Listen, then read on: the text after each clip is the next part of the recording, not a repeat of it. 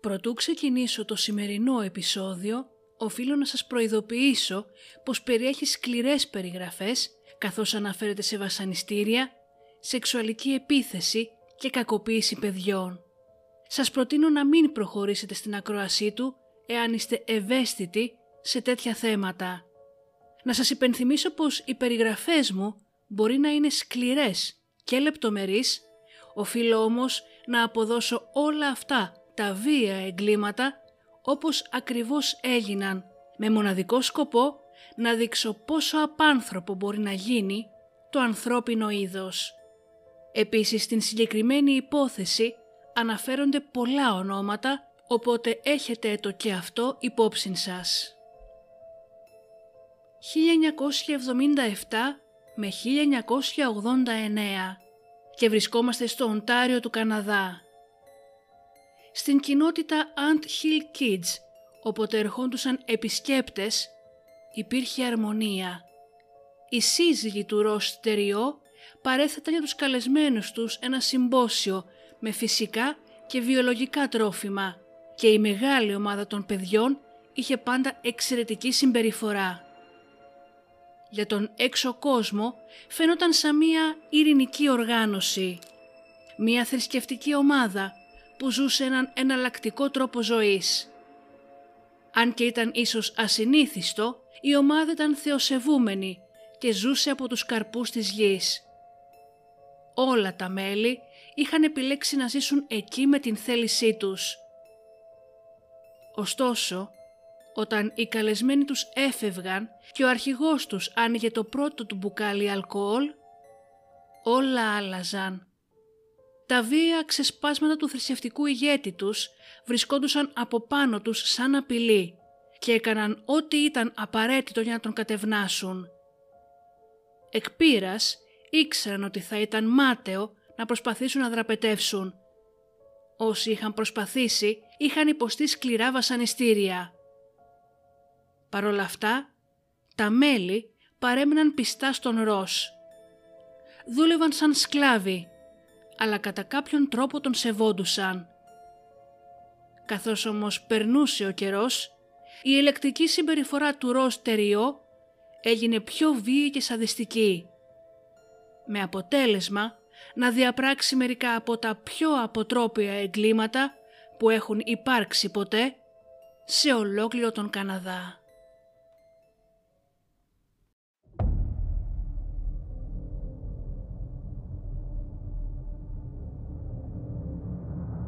And that's where I cut her open when he told me to. Slave. There's no way around it. Primarily a sexual slave, but nonetheless a physical slave as well. I had no intention of hurting him. I, I couldn't find any way to eat And the girl's you, meat. you beat her to death with what? Uh, sledgehammer. We are all evil in some form or another.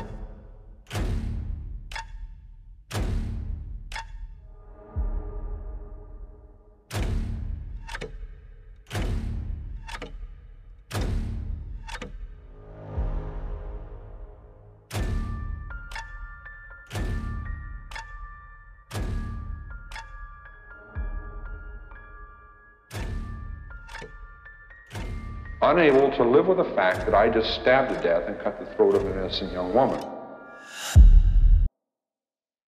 Καλώς ήρθατε στο True Crime αλλά ελληνικά.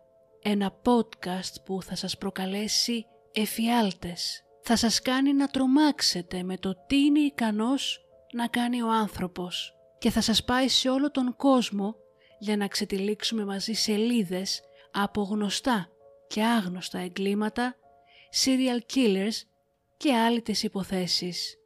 Είμαι η Μυρτώ και κάθε εβδομάδα θα βουτάμε στο σκοτάδι του ανθρώπινου μυαλού. Ο Ρος Τεριότ γεννήθηκε στις 16 Μαΐου του 1947 στο Κεμπέκ του Καναδά. Ήταν το δεύτερο από τα επτά παιδιά του Ιασίντ και της Πιερέ Τεριότ και ο μεγαλύτερος γιος. Όταν ήταν 6 ετών, η οικογένειά του μετακόμισε στην κοινότητα Τέτφορντ Mine. Η πόλη είχε ένα μικρό σχολείο το οποίο προσέφερε μόνο μαθήματα μέχρι την έκτη τάξη. Παρόλο που τον περιέγραφαν ως μαθητή γεμάτο υποσχέσεις και πρόθυμο να μάθει, δεν προχώρησε περαιτέρω με την εκπαίδευσή του, ούτε και κανένα από τα άλλα αδέρφια του. Η μητέρα του, η Ιασίντ, ήταν μια ευσεβής γυναίκα που ήταν μέλος της καθολικής, φασιστικής όμως ομάδας Union des Electeurs, οι οποίοι αναφέρονταν επίσης και ως λευκοί μπερέδες. Ο Ρος από μικρή ηλικία ανέπτυξε έντονο μίσος για την καθολική πίστη και αναγκάστηκε από τον πατέρα του να διαδώσει το Ευαγγέλιο πηγαίνοντας από πόρτα σε πόρτα στους κατοίκους της περιοχής. Απέκτησε επίσης μία απέχθεια γενικά για την οργανωμένη θρησκεία στο σύνολό της. Η παιδική του ηλικία ήταν απλά κανονική. Η οικογένειά του ζούσε μία απλή ζωή, αλλά όταν ήταν έφηβος βρήκε τρόπους για να τραβήξει την προσοχή πάνω του. Παραπονιόταν συνέχεια για να κερδίσει την συμπάθεια των γύρω του. Ο Ρος περιέγραψε τον πατέρα του κακοποιητικό. Η μητέρα του όμως αρνιόταν κατηγορηματικά αυτή την ιδιότητα. Ο νεαρός συνέχισε να κατηγορεί τους γονείς του για κάθε λογιόν πράγματα. Ήταν όμως ξεκάθαρο ότι απλά αναζητούσε την προσοχή. Αφού σταμάτησε το σχολείο, άρχισε να μελετάει μόνος του την Παλαιά Διαθήκη και να πιστεύει πως ο κόσμος πλησίαζε στο τέλος του. Στράφηκε προς την εκκλησία των Αντβεντιστών της 7ης ημέρας και άρχισε να παρακολουθεί αυστηρά τους κανόνες τους. Αυτό σήμαινε ότι απαγορευόταν το κάπνισμα, το πρόχειρο φαγητό, το αλκοόλ και τα ναρκωτικά. Στις 11 Νοεμβρίου του 67 παντρεύτηκε την Φρασίν Γκρενιέρ και μετακόμισαν στο Μοντρεάλ, όπου απέκτησαν δύο γιους, τον Ρος Σιλβέν και τον Φρασουά. Όσο ζούσε εκεί, παρουσίασε έντονο στομαχικό έλκος, κάτι που τον οδήγησε σε πολλές χειρουργικές επεμβάσεις. Ωστόσο, λόγω επιπλοκών, έμεινε με μόνιμους πόνους. Λόγω των προβλημάτων υγείας που είχε, έπαθε αιμονή με την υγεία και την ιατρική και έμαθε τα πάντα για την ανθρώπινη ανατομία, κάτι που θα χρησιμοποιούσε αργότερα στην ζωή του. Τρία χρόνια μετά, μαζί με την οικογένειά του, μετακόμισαν πίσω στο Τέτφορντ και έγινε ξυλουργός. Το γεγονός ότι έπρεπε να ταξιδεύει για να πουλήσει τις δημιουργίες του ήταν για αυτόν η τέλεια δικαιολογία για να πάει στο Κεμπέκ και να κάνει πολλές παράνομες σχέσεις. Μία από αυτές, η Ζιζέλ Φρανς, θα γινόταν ένα από τα πρώτα μέλη της αίρεσής του. Οι πωλήσεις όμως δεν απέφεραν αρκετά χρήματα για να στηρίξουν τη ζωή της οικογένειάς του και οι πιστωτές του πήραν το σπίτι. Η Φρανσίν εξαιτίας της κατάσχεσης τον χώρισε. Αυτός όμως συνέχισε την σχέση του με την Ζιζέλ. Εκείνη την περίοδο εκδιώχτηκε από την Εκκλησία των Αδβεντιστών της 7ης ημέρας καθώς προσπάθησε ύπουλα να αναλάβει την ηγεσία. Στα μέσα της δεκαετίας του 70 η πεποίθησή του ότι ήταν ένας σωτήρας σταλμένος από τον Θεό σε εισαγωγικά μεγάλωσε και άρχισε να στρατολογεί ανθρώπους για να ενταχθούν στην θρησκευτική του αίρεση χρησιμοποιώντας το χάρισμά του στην ομιλία και την πυθό του. Έτσι το 77 ο 30χρονος πλέον Ρος δημιούργησε την αίρεση Ant Hill Kids. Τα αρχικά μέλη ήταν από 18 έως 24 ετών και οι ακόλουθοί του ήταν οι εξής. Solange Bouillard, Chantal Abri, Francine Laflamme, José Pelletier, Jacques Fisset, Claude Ouellet και Jacques Gizer με την σύντροφό του Μαρίς Γκρενιέρ και το έξι μηνών κοριτσάκι τους. Ο αρχικός στόχος του ήταν ακίνδυνος. Ήθελε να δημιουργήσει ένα κοινόβιο ελεύθερης σκέψης, όπου οι άνθρωποι θα ζούσαν ελεύθερα και θα άκουγαν τις διδασκαλίες του. Γρήγορα όμως μεταμορφώθηκε σε δυνάστη. Απαγόρευσε στους οπαδούς του να έχουν οποιαδήποτε επαφή με τον έξω κόσμο συμπεριλαμβανομένων και των οικογενειών τους. Τους επόμενους μήνες έχασε κάθε επαφή με την πραγματικότητα και ήταν πεπισμένος ότι το τέλος του κόσμου πλησίαζε και πως συγκεκριμένα θα γινόταν τον Φεβρουάριο του 79. Είπε στους ακολούθους του ότι ο Θεός του είχε μιλήσει και του είπε να προετοιμάσει τον εαυτό του και την ομάδα του για το τέλος που έρχεται. Μετακόμισαν έτσι όλοι μαζί σε μια βουνοπλαγιά κοντά στο χωριό Γκασπέ, που ο Ρος ονόμασε αιώνιο βουνό. Τα μέλη πλέον είχαν αυξηθεί σε 17 άτομα. Τέσσερις άντρες, εννέα γυναίκες και τέσσερα παιδιά. Όποτε ο Ρος χαλάρωνε, σήκωνε το δάχτυλό του και τα μέλη της αίρεσής του άρχισαν να δουλεύουν χτίζοντας μια μικρή πόλη από την αρχή. Ακριβώς σαν μυρμήγκια εργάτες και από εκεί βγήκε το όνομα Ant Hill Kids. Τα μέλη εργαζόντουσαν 17 ώρες την ημέρα για να κατασκευάσουν μια μεγάλη κοινόχρηστη καμπίνα. Καθάριζαν επίσης την γη και έφεραν προμήθειες από την κοντινή πόλη. Ο Κλοντ και ο Ζακ είχαν ως καθήκον να σκάψουν μία τρύπα στο κέντρο της καμπίνας για να δημιουργήσουν ένα πηγάδι. Για ένα ολόκληρο καλοκαίρι έσκαβαν το έδαφος πριν φτάσουν στον υδροφόρο ορίζοντα και μόλις βγήκε νερό, ο Ρος είπε πως έγινε θαύμα. Για τα μέλη το φαγητό ήταν λιγοστό. Έτρωγαν μόνο φρούτα και λαχανικά που έβγασαν από τον κήπο τους και όλα τα υπόλοιπα τρόφιμα ήταν σε μερίδες. Ήταν όλοι τους υποσυτισμένοι και αδύναμοι, αλλά κανείς δεν τολμούσε να παραπονεθεί. Αν το έκαναν, ο Ρος μείωνε ακόμη περισσότερο τις μερίδες τους. Όταν μάλιστα η έγκυος Γκρενιέ έφαγε δύο τηγανίτες περισσότερες από αυτές που τις είχαν διαθέσει, ο Ρος την χτύπησε τόσο δυνατά στο στόμα και στο σώμα της, σπάζοντας δύο από τα πλευρά της. Η Γιολάντα Κινμπέρτ δεν άντεξε άλλο και γύρισε στην πατρίδα της, στην Γαλλία, ισχυριζόμενη ότι το διαβατήριό της είχε λήξει. Ο Λεό Μάρκ Φωσέρ, που ήταν εκεί με την γυναίκα και το παιδί του, μάζεψε τα πράγματά του και έφυγαν, παρά το γεγονός ότι είχε δώσει στον Ροκ όλα τους τα χρήματα. Αυτός δεν προσπάθησε καν να τους μεταπείσει. Η κατάσταση όμως αργότερα θα αγρίευε. Έδωσε σε όλα τα μέλη νέα ονόματα που πήρε από την Παλαιά Διαθήκη. Ο ίδιος αυτοονομάστηκε Μόουζης, δηλαδή Μωυσής, και διέταξε τους οπαδούς του να τον αποκαλούν Πάπη. Πολλά επίσης από τα μέλη λάμβαναν επιδόματα από την πρόνοια, τα οποία μοιράζονταν με την ομάδα παρέχοντας έτσι ένα μηνιαίο εισόδημα συνολικά 1.400 καναδικών δολαρίων. Τον Σεπτέμβριο του 1977 η κατασκευή στο αιώνιο βουνό είχε πλέον ολοκληρωθεί. Η καμπίνα ήταν ένα απλό μονόκλινο ξύλινο δωμάτιο με ένα πηγάδι στη μέση.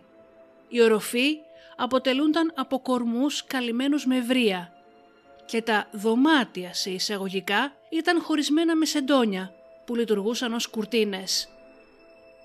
Δεν χρειάζονταν όμως περισσότερα, γιατί το τέλος του κόσμου πλησίαζε. Το Νοέμβριο του 78 η κοινή γνώμη συγκλονίστηκε όταν έγινε γνωστή η σφαγή στο Τζόνστάουν στη Γουιάννα.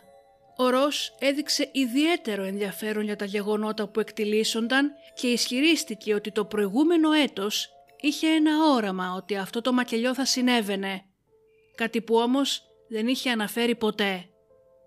Η σφαγή του Jonestown προκάλεσε στην πραγματικότητα αντίδραση, καθώς οι οικογένειες των μελών του Ant Hill Kids άρχισαν να διαταράσσουν την ηρεμία του Ρος. Οι αρχές έμαθαν για την ύπαρξη αυτής της κοινότητας. Δεν είχαν στοιχεία όμως που να αποδείκνυαν ότι ο Ρος προκαλούσε κακό σε κανέναν, οπότε δεν μπορούσαν να τον συλλάβουν. Ωστόσο ο ίδιος προσφέρθηκε εθελοντικά να μιλήσει στην αστυνομία. Υποβλήθηκε σε αξιολόγηση και τους είπε ότι δεν ήταν ο αρχηγός της ομάδας. Ήταν απλά μια δημοκρατία που ζούσε ειρηνικά χωρίς ασυδοσίες. Ωστόσο και κλεισμένων των θυρών συνέβαιναν ακριβώς τα αντίθετα. Η αστυνομία δεν είχε αποδείξεις ότι ο Ρος ήταν επικίνδυνος και αφέθηκε ελεύθερος. Εκείνη την περίοδο η Μαρίς Γκρενιέρ έγινε όλο και πιο ανήσυχη και παρότρινε τον άντρα της να φύγουν μαζί. Ο σύζυγός της, ο Ζακ, ενημέρωσε τον αρχηγό του για τις επιθυμίες της συζύγου του και ο Ρος του έδωσε εντολή να κόψει ένα από τα δάχτυλα του ποδιού της με τσεκούρι. Όταν ο Ζακ αρνήθηκε, ο Ρος τον χλέβασε. «Τι είσαι αδερφή, δεν έχεις αρχίδια; Αν θέλεις να λέγεσαι άντρας, πρέπει να μάθεις πώς να δίνεις ένα μάθημα στη γυναίκα σου». Στην συνέχεια ο Ρος πήρε το τσεκούρι και το έφερε πάνω από το πόδι της Μαρίς, απειλώντας να κόψει κάθε ένα από τα δάχτυλά της. Ο Ζακ τελικά ενέδωσε και έκοψε το μικρό δάκτυλο. Μετά από αυτό, ο Ζακ είχε πλέον σπάσει ψυχολογικά και μετατράπηκε στο δεξί χέρι του Ρος. Καθώς πλησίαζε το τέλος του κόσμου, ο αρχηγός της αίρεσης επιθυμούσε να αυξήσει το μέγεθος της ομάδας του. Έτσι, κήρυξε όλους τους γάμους, εκτός από τον δικό του και της Τζιζέλ, άκυρους. Παντρεύτηκε όλες τις γυναίκες της κοινότητας, κάνοντας ο ίδιος τις γαμήλιες τελετές. Μόλις παντρεύτηκαν, ολοκλήρωσε τους γάμους και συνέχισε να κάνει σεξ με τις γυναίκες του μέχρι που έμειναν έγκυες. Συνολικά απέκτησε 26 παιδιά με τις 9 συζύγους μέλη της αίρεσής του. Τον Φεβρουάριο του 79 όμως, η αποκάλυψη του κόσμου που είχε προβλέψει δεν συνέβη.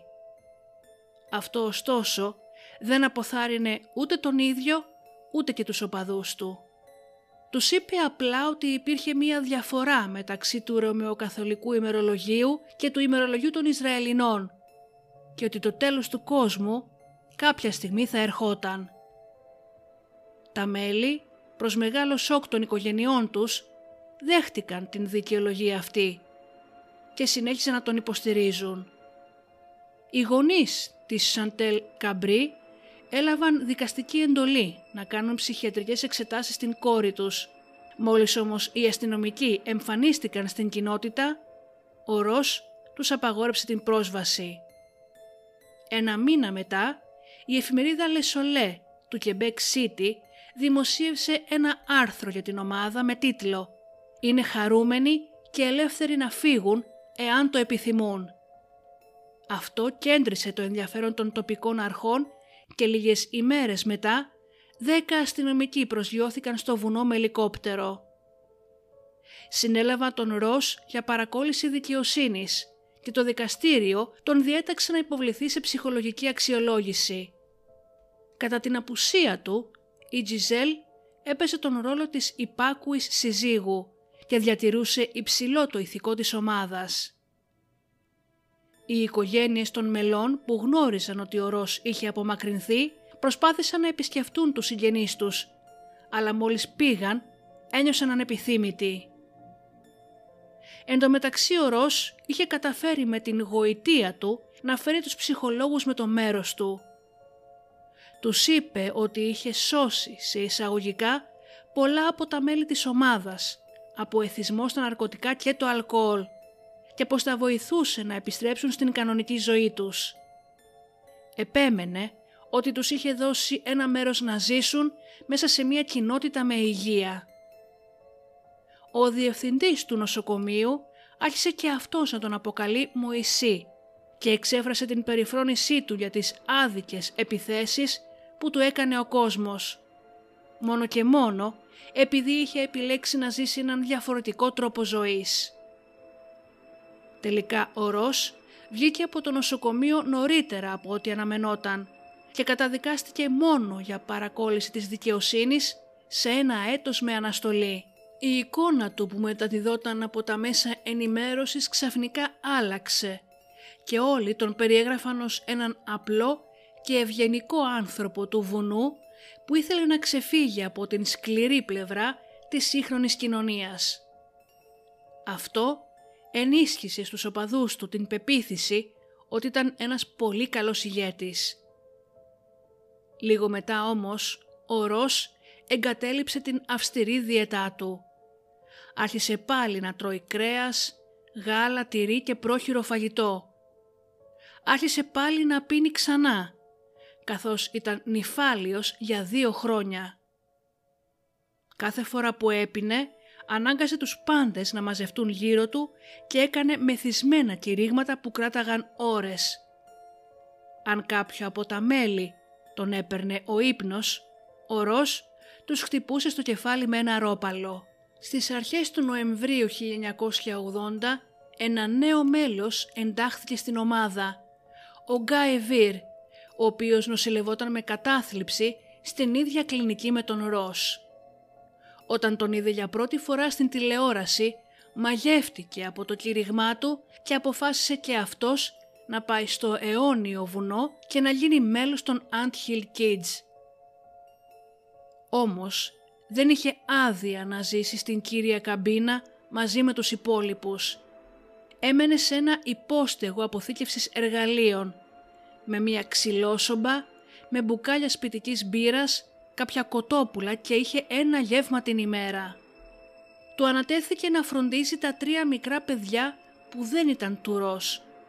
Πέραν από τις συνηθισμένες δουλειές, όπως το κόψιμο ξύλων και η συνέχιση της κατασκευής της ξύλινης καμπίνας. Τα παιδιά που επρόκειτο να φροντίσει ο Γκάι ήταν ο δίχρονος Σάμιουελ, η τετράχρονη Μίριαμ και ο δίχρονος Σάιμον. Παιδιά τα οποία προέρχονταν από το γάμο της Σολάνς και του Κλοντ. Παιδιά τα οποία ο Ρος και όλη η κοινότητα αποκαλούσαν ζώα. Στις 23 Μαρτίου του 80 ο Ρος έκανε ένα πάρτι. Ο 12χρονος Ρος Τζούνιορ και ο 10χρονος Φρανσουά από τον γάμο του με την Φρανσίν προσκλήθηκαν να παρευρεθούν και πρόκειτο να γίνουν μόνιμα μέλη της κοινότητας. Ωστόσο, δεν επετράπη στον Γκάι να παρευρεθεί, καθώς έπρεπε να φροντίζει τα ζώα. Το ίδιο βράδυ συνέβη κάτι φρικτό στον μικρό Σάμιουελ, αλλά για το γεγονός αυτό υπάρχουν δύο πλευρές. Μία του δικαστηρίου και μία της Ζιζέλ. Το πρακτικό του δικαστηρίου έλεγε τα εξής. Ο Σάμιουελ έκλαιγε και δεν άφηνε τον Γκάι να κοιμηθεί, κάτι που τον έκανε να τρελαθεί. Ο Γκάι έχασε την ψυχραιμία του και άρχισε να ουρλιάζει μπροστά στο πρόσωπο του μικρού, λέγοντάς του να κάνει ησυχία. Όταν αυτός δεν σταμάτησε να κλαίει, ο Γκάι τον σήκωσε από τον λαιμό και τον γρονθοκόπησε πολλές φορές στο πρόσωπο. Την επόμενη ημέρα, ο Ρος υποτίθεται ότι ανακάλυψε τι είχε συμβεί. Κάλεσε την Γκαμπριέλ, την νοσοκόμα της ομάδας, για να φροντίσει τον μικρό. Το κεφάλι όμως του παιδιού κουνιόταν δεξιά και αριστερά χωρίς στήριξη στον αυχένα και το πέος του ήταν πρισμένο. Ο Ρος πήρε τότε ένα ψαλίδι και τρύπησε το πέος του αγοριού για να φύγουν τα ούρα του. Το επόμενο πρωί ο μικρός δυστυχώς βρέθηκε νεκρός. Από την άλλη πλευρά όμως, ένα βιβλίο που γράφτηκε από δύο συγγραφείς βασισμένο σε πραγματικές μαρτυρίες της Τζιζέλ έλεγε τα εξής. Το πρόσωπο του Σάμιουελ, όπως είπε η Τζιζέλ, ήταν μελανιασμένο το πρωί της 24ης Μαρτίου, αλλά το κεφάλι του ήταν σταθερό δεν αντιμετώπιζε κανένα σοβαρό πρόβλημα υγείας, μέχρι να πέσει στα χέρια του Ρος. Ο Ρος αποφάσισε χωρίς κανένα λόγο ότι έπρεπε να γίνει περιτομή στον Σάμιουελ. Κατά την εκτέλεση της περιτομής αυτής, χρησιμοποίησε ένα ξηράφι αποστηρωμένο με ενόπνευμα. Έδωσε επίσης στο μικρό αγόρι να πιει το ίδιο το ενόπνευμα για να λειτουργήσει ως αναισθητικό.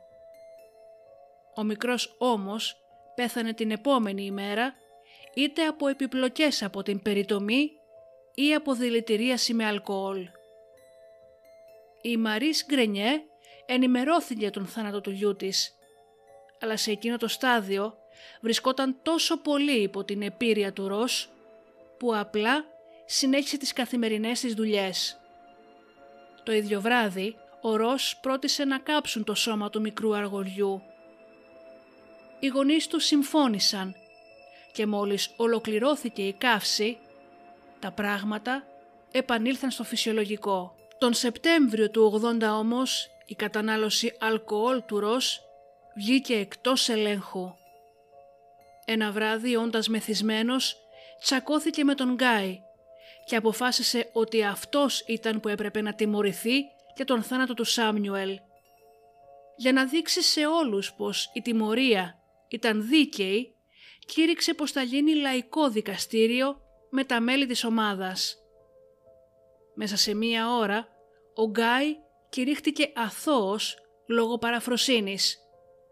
Ο Ρος όμως δεν ήταν ικανοποιημένος. Λίγες ώρες μετά είπε στον Ζακ το δεξί του χέρι ότι ο Γκάι έπρεπε να ευνουχιστεί. Ο Ζακ δεν ήθελε, ο Ρος όμως οργάνωσε ψηφοφορία. Η πλειοψηφία δήλωσε ότι ο ευνουχισμός ήταν η κατάλληλη τιμωρία. Καθ' όλη την διαδικασία της ψηφοφορίας ο Γκάι παρέμενε σιωπηλός. Όταν άκουσε την απόφαση διαμαρτυρήθηκε. Ο Ρος όμως κατάφερε να τον πείσει πως ήταν το σωστό, λέγοντάς του ότι με τον ευνουχισμό η πονοκέφαλή του και να τα αναπνευστικά του προβλήματα θα θεραπευτούν. Του ζήτησε να ξαπλώσει στο τραπέζι της κουζίνας και η Γκαμπριέλ έφερε ιατρικό εξοπλισμό. Ταινία, ξηράφι, τσιμπιδάκι, μεγενθεντικό φακό και εθανόλη. Η επέμβαση λέγεται πως ήταν ανώδυνη και ο Γκάι ανάρρωσε. Ποτέ δεν παραπονέθηκε ξανά για πονοκεφάλους. Παρά τις υποσχέσεις του Ρος ότι θα ανέβαινε στην ιεραρχία εάν έκανε τον ευνουχισμό, ο Γκάι υποβιβάστηκε. Ο Ρος τον εκφόβιζε συνέχεια, αναγκάζοντας τα άλλα μέλη να τον μαχαιρώνουν στο στήθος. Στις 5 Νοεμβρίου του 80 δραπέτευσε και πήγε στο διπλανό χωριό, εκεί όπου είπε στους κατοίκους για ένα παιδί που είχε πεθάνει όταν το κλώτσισε άλογο. Μόλις οι κάτοικοι ενημέρωσαν τις αρχές, αστυνομικοί εισέβαλαν στην κοινότητα και συνέλαβαν τον Ρος και τους γονείς του Σάμιουελ. Μόλις βρήκαν τα υπολείμματα του μικρού αγοριού, τα μέλη έσπευσαν να κατηγορήσουν τον Γκάι για τον θάνατο του αγοριού. Επτά παιδιά απομακρύνθηκαν από τις αρχές και πήγαν σε ανάδοχους γονείς. Οι αρχές είπαν στους γονείς τους ότι θα τα έπαιρναν πίσω μόνο εάν έφευγαν από την κοινότητα. Κανένας όμως από τους γονείς δεν έφυγε. Και όλοι αποφάσισαν να μείνουν με τον αρχηγό τους. Όταν ο ιατροδικαστής εξέτασε τον μικρό Σάμιουελ, συμπέρανε ότι ο θάνατός του δεν ήταν ατύχημα. Ο Ρος, ο Ζακ, Μαρίς, Γκαμπριέλ και Γκάι κατηγορήθηκαν για εγκληματική αμέλεια και πρόκληση σωματικής βλάβης στο αγόρι. Κανείς όμως δεν ομολόγησε την ενοχή του. Με την προϋπόθεση ότι δεν θα επέστρεφαν στην κοινότητα, αφέθηκαν όλοι ελεύθεροι εκτός από τον Ρος, τον οποίον οι αρχές κράτησαν καθώς θεωρούσαν επικίνδυνο για την κοινωνία. Η δίκη κράτησε εννέα μήνες συνολικά και όλα τα κατηγορούμενα μέλη των Ant Hill Kids κρίθηκαν ένοχα. Άλλα έλαβαν αναστολή, άλλα έξι μήνες φυλάκιση και άλλα προσωρινό εγκλισμό σε ψυχιατρίο. Όταν πλέον ήταν όλα τα μέλη ελεύθερα, νίκησαν τέσσερα διαμερίσματα στο Κεμπέκ για να είναι κοντά στον ηγέτη τους, ο οποίος βρισκόταν ακόμα μέσα. Η αστυνομία εντωμεταξύ έκαψε την καμπίνα και κατέστρεψε ό,τι είχε απομείνει από την κοινότητα. Σε αυτό το σημείο φαινόταν πως η αίρεση Ant Hill Kids είχε βρει το τέλος της. Ο εφιάλτης όμως μόλις ξεκινούσε. Ο Ρος Τεριότ βγήκε από την φυλακή τον Φεβρουάριο του 84. Τα μέλη που του είχαν μείνει πιστά καθ' όλη την διάρκεια της φυλακισής του ήθελαν να νοικιάσουν όλοι μαζί ένα σπίτι στην πόλη. Ο Ρος όμως είχε άλλα σχέδια. Τους υποσχέθηκε ότι ήταν νυφάλιος, πως δεν υπήρχε απλέον άλλη βία και πως θα ξεκινούσαν από την αρχή. Έτσι εγκαταστάθηκαν στο Burnt River και άρχισαν να κτίζουν το νέο του σπίτι. Ο Ρος είχε ένα συγκεκριμένο όραμα. Μία διόροφη καμπίνα με κουζίνα, ένα αρτοποιείο, ένα καπνιστήριο, μία καλύβα από σφένδαμο, κελάρι και έναν πέτρινο βωμό όπου θα μπορούσε να επικοινωνεί με τον Θεό. Όλα αυτά όμως θα τα κατασκεύαζαν οι δύο άντρες και οι εννέα γυναίκες, τέσσερις από τις οποίες ήταν σε προχωρημένη εγκυμοσύνη, που είχαν απομείνει στην ομάδα, ενώ θα πρόσεχαν ταυτόχρονα και τα δέκα μικρά παιδιά που υπήρχαν. Οι κάτοικοι του κοντινού χωριού επισκέπτονταν περιστασιακά την κοινότητα, αλλά ο Ρος φρόντιζε να μην αποκαλυφθεί ποτέ η σκοτεινή πλευρά του στους καλεσμένους τους.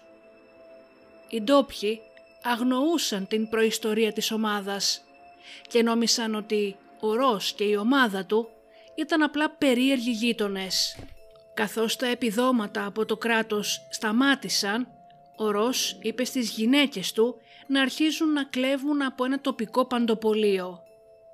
Έκλεβαν κρέας, γάλα, λαχανικά, χαρτί υγείας και σχεδόν ό,τι άλλο χρειαζόντουσαν. Όταν ο Ζακ συνελήφθη να κλέβει, οι διοικούντες της πόλης απαγόρεψαν στην ομάδα να έρχεται στην πόλη τους για ψώνια. Έτσι ο Ρος ανάγκασε τους ακολουθούς του να ζητήσουν χρήματα από τους γονείς τους, λέγοντάς τους ότι αν αρνηθούν, τους ήταν πλέον άχρηστοι και μισητοί άνθρωποι. Καθώς ήταν πια απελπισμένοι για χρήματα, η ομάδα άρχισε να πουλάει αρτοσκευάσματα και φρούτα, δημιουργώντας ένα αξιοπρεπές εισόδημα, με τον Ρος να δημιουργεί την εταιρεία Ant Hill Kids. Το διάλειμμα του από το αλκοόλ δεν κράτησε όμως πολύ. Όποτε βαριόταν έπινε και όταν έπινε γινόταν σκληρός και σαδιστικός. Διατηρούσε τους ακόλουθούς του σωματικά και ψυχικά αδύναμους για να μπορεί να τους ελέγχει δεν τους επέτρεπε να μιλάνε με άλλα μέλη χωρίς την άδειά του. Δεν τους επιτρεπόταν επίσης να κάνουν σεξ μεταξύ τους χωρίς πρώτα να τον συμβουλευτούν. Δημιούργησε ένα τουρνουά μονομαχιών όπου ανάγκαζε τα μέλη να μπουν σε ένα αυτοσχέδιο ring και να παλεύουν μεταξύ τους. Κάποιες φορές οι γυναίκες αναγκάζονταν να παλεύουν η μία με την άλλη γυμνές απλά για να τον διασκεδάσουν. Το μυαλό του Ρος άρχισε να παίρνει την κατηφόρα και πίστηκε ότι όλοι ήθελαν να φύγουν. Με τον καιρό οι μέθοδοί του έγιναν πιο σαδιστικές. Άρχισε να χτυπάει τα μέλη της ομάδας αντί με ζώνες, με σφυριά. Όποτε υποψιαζόταν ότι κάποιος ήθελε να φύγει, κρεμούσε το άτομο αυτό από το ταβάνι, του έβγαζε τις τρίχες από το σώμα μία προς μία και μετά αφόδευε πάνω τους. Έπεισε τα μέλη του ακόμα και να σπάσουν οι ίδιοι τα πόδια τους με μία βαριοπούλα. Μόνο και μόνο για να αποδείξουν την πίστη τους σε Αυτόν. Δεν σταμάτησε όμως εκεί τους έβαζε να καθίσουν πάνω σε αναμένες σόμπες, να πυροβολούν ο ένας τον άλλον στους ώμους, να κόβουν ο ένας τα δάχτυλα των ποδιών του άλλου και να τρίβουν τα κόπρανά τους ο ένας τον άλλον. Τα παιδιά δυστυχώς δεν εξαιρέθηκαν από αυτές τις βάναυσες τιμωρίες. Συχνά τα ξεγύμνωναν και τα ξυλοκοπούσαν και εάν κάποιο από τα παιδιά συμπεριφερόταν άσχημα, ο Ρος τα κόλλαγε πάνω σε ένα δέντρο, κάρφωνε τα ρούχα τους στον κορμό και έβαζε τα άλλα παιδιά να τους πετάνε πέτρες. Τα έβαζε επίσης να κάνουν σεξ μεταξύ τους, αλλά και με τα ενήλικα άτομα. Ένα βαρύ χειμωνιάτικο βράδυ, μία μητέρα αναγκάστηκε να αφήσει το μωρό της που έκλαιγε έξω στο χιόνι για να μην θυμώσει ο Ρος. Δυστυχώς όμως το βρέφος υπέκυψε σε υποθερμία. Ο θάνατος του παιδιού αυτού οδήγησε τις αρχές να ερευνήσουν για παραμέληση.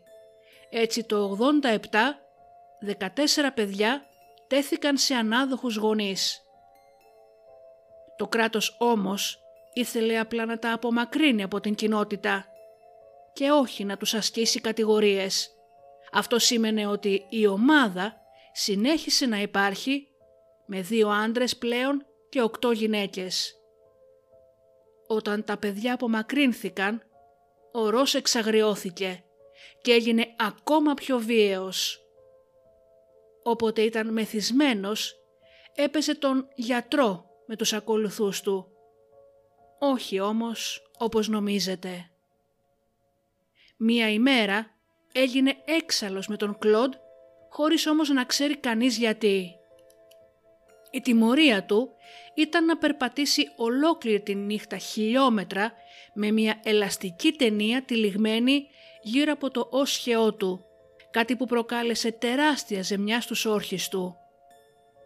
Έτσι ο Ρος έπρεπε να κάνει τον γιατρό. Άρπαξε μία λεπίδα ξηραφιού και άνοιξε το όσχιο του Κλοντ αφαιρώντας τον μολυσμένο όρχη με τα ίδια του τα χέρια.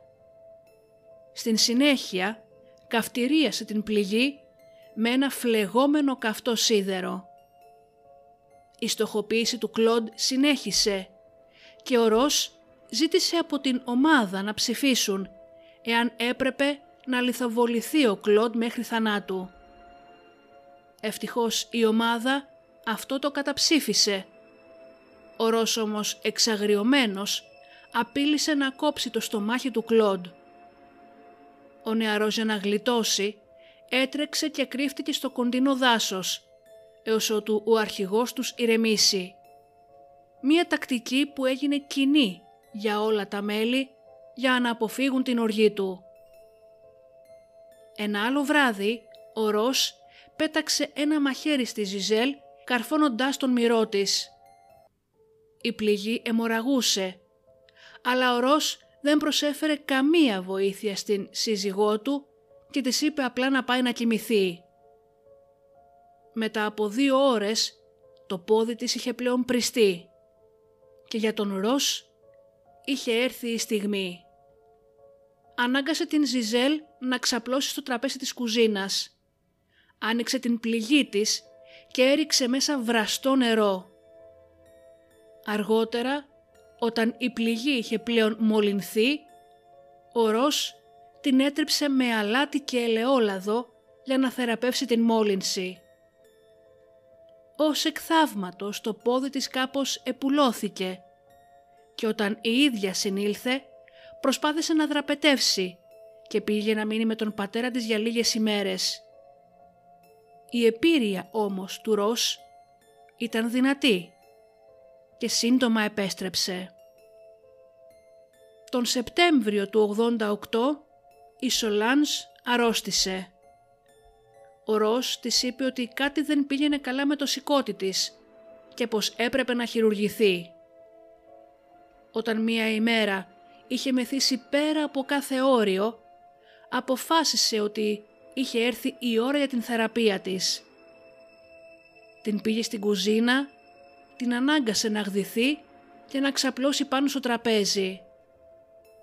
Προσπάθησε να της κάνει κλείσμα με ένα πλαστικό σωλήνα γεμίζοντάς την με μελάσα, λάδι και νερό.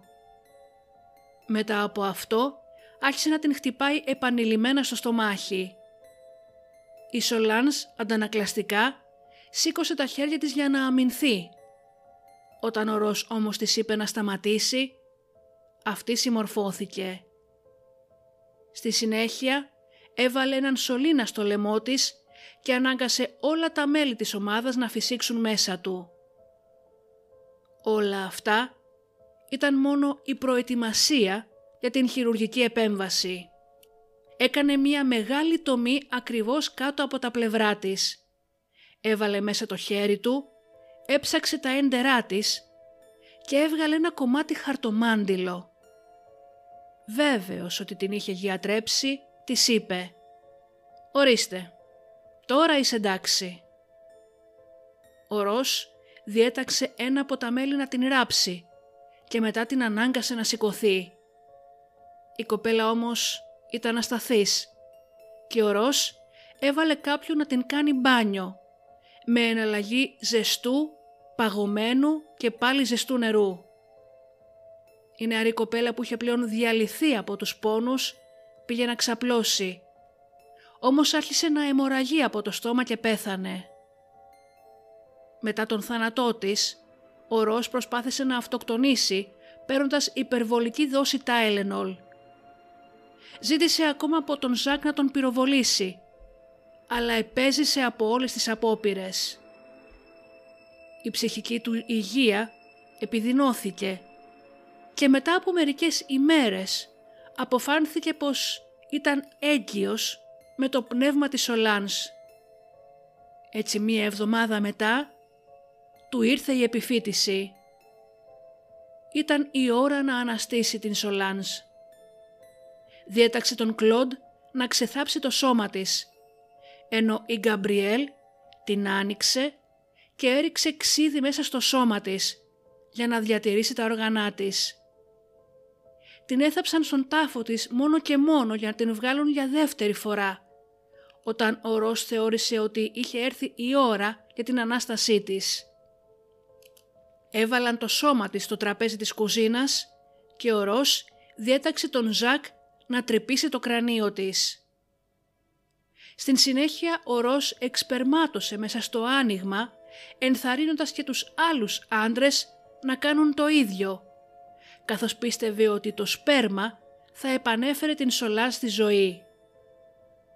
Όπως ήταν αναμενόμενο, παρέμεινε νεκρή ο Ρώσομος αναστατωμένος αποφάσισε να κάψουν τα λείψανά της, αφού πρώτα αφαιρέσει ένα κομμάτι από τα πλευρά της. Το έβαλε μέσα σε ένα δερμάτινο πουλί και από τότε το φορούσε συνεχώς στον λαιμό του. Δύο μήνες αργότερα η Γκαμπριέλ δήλωσε πως είχε πονόδοντο. Η απάντηση του Ρος της έβγαλε οκτώ από τα δόντια της με πένσα. Ωστόσο, αυτό δεν ήταν το μόνο που της επιφύλασε. Το ίδιο βράδυ την κυνήγησε με ένα μαχαίρι και έκοψε έναν από τους τένοντες στο χέρι της. Αυτή όμως παρέμεινε πιστή στον βασανιστή της. Τα βασανιστήρια της Γκαμπριέλ όμως συνεχίστηκαν. Ο Ρος τοποθέτησε έναν κεόμενο πυρσό κοντά στα γεννητικά της όργανα, ενώ τοποθέτησε και μία υποδερμική βελόνα στην σποδηλική στήλη της, η οποία έσπασε όσο βρισκόταν ακόμα μέσα στο δέρμα της. Η Καμπριέλ είχε προσπαθήσει να δραπετεύσει, αλλά κάθε φορά επέστρεφε, αφού δεν μπορούσε να ζήσει χωρίς την ομάδα της. Τον Ιούλιο τώρα του 89 εμφάνισε πάλι πρόβλημα στο χέρι της. Και πάλι ο Ρος ανέλαβε την θεραπεία της. Κόλλησε το χέρι της στο τραπέζι της κουζίνας, το κάρφωσε με ένα μαχαίρι και το ακροτηρίασε με ένα μαχαίρι κρέατος. Στην συνέχεια την παράτησε στο πάτωμα της κουζίνας με αφάνταστους πόνους. Το επόμενο πρωί ένα μέλος έραψε το κομμένο χέρι της. Στις 16 Αυγούστου η Γκαμπριέλ έφυγε κρυφά από την ομάδα και πήγε στο πλησιέστερο νοσοκομείο. Προσπάθησε να δώσει μία πρόχειρη δικαιολογία για το κομμένο χέρι της, αλλά οι γιατροί κάλεσαν την αστυνομία. Όταν οι αρχές πήγαν στην καμπίνα τρεις μέρες αργότερα, όλοι είχαν εξαφανιστεί. Τρία από τα μέλη τράπηκαν σε φυγή μαζί με τον Ρος, ενώ άλλα επέστρεψαν στις οικογένειές τους. Έξι εβδομάδες μετά η αστυνομία βρήκε τον Ρος και τα υπόλοιπα μέλη σε ένα κρυσφύγετο στο Κεμπέκ.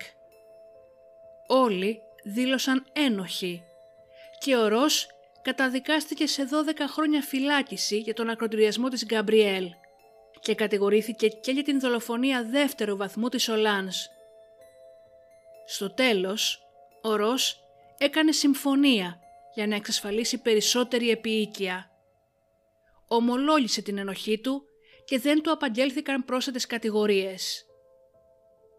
Στις 18 Ιανουαρίου του 1993, ο Ρος Τιρεότ καταδικάστηκε σε ισόβια κάθερξη. Η βασιλεία του τρόμου του επιτέλους τελείωσε. Ωστόσο, μερικές από τις συζύγους του του παρέμειναν πιστές και κατά την διάρκεια συζυγικών επισκέψεων στην φυλακή έκανε σεξ μαζί τους, κάνοντας άλλα τέσσερα παιδιά. Ωστόσο, ο ηγέτης των Ant Hill Kids δεν ολοκλήρωσε ποτέ την ποινή του. Το 2011, ο 63χρονος πλέον Ρος Τιερότ μαχαιρώθηκε θανάσιμα από έναν συγκρατούμενό του. Ένας ασυνήθιστος θάνατος για κάποιον που πίστευε πως ήταν ο αγαπημένος του Θεού, που χειραγωγούσε τους ανθρώπους για να κάνουν το αδιανόητο.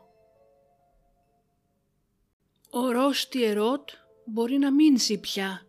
Τα βασανιστήρια και η ζημιά που προκάλεσε όμως παραμένουν, καθώς οι απογοητευμένοι οπαδοί του μεγαλώνουν τα παιδιά του και προσπαθούν να ξεπεράσουν τα συναισθηματικά και σωματικά σημάδια που άφησε ένας τερατώδης και απάνθρωπος αδιστής.